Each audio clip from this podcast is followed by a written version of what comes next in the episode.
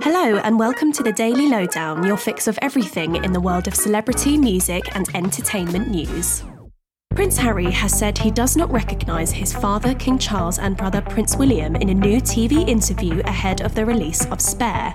The Duke of Sussex sat down for the first of a number of televised interviews when he made the revelation about his dad and older sibling. At the moment, I don't recognise them as much as they probably don't recognise me. The royal also added that despite what other people say, he believes forgiveness is 100% a possibility. Harry also sat down for two US interviews, one on 60 Minutes with Anderson Cooper and the other on Good Morning America. His memoir, Spare, goes on official sale on the 10th of January.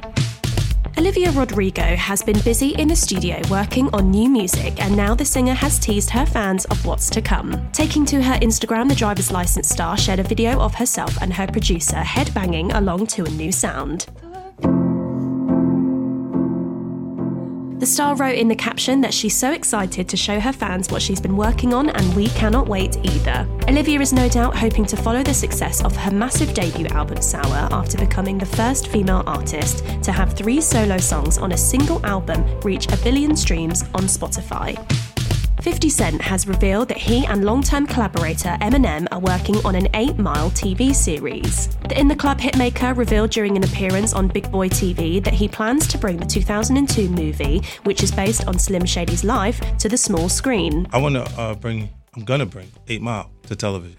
Does So- he know that? Yes. he Okay, just checking. Finer details of what the show will entail are being kept under wraps, but 50, whose real name is Curtis Jackson, said that he believes the TV show needs to happen for Eminem's legacy and that it will provide a backstory of Marshall Mathers' early years before rising to fame.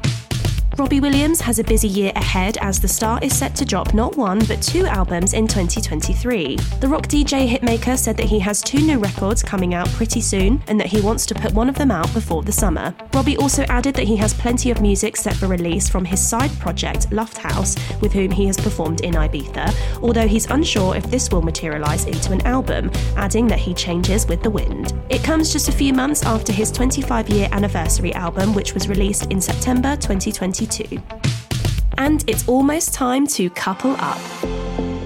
ITV have been revealing the stars of the new series of Love Island. A number of beautiful singletons have been announced as part of the lineup for the winter series, which will be filmed in South Africa this month. It also marks the first series for Maya Jama, who has overtaken Laura Whitmore as the brand new host. Love Island Series 9 kicks off on Monday, the 16th of January at 9 pm on ITV2 and ITVX.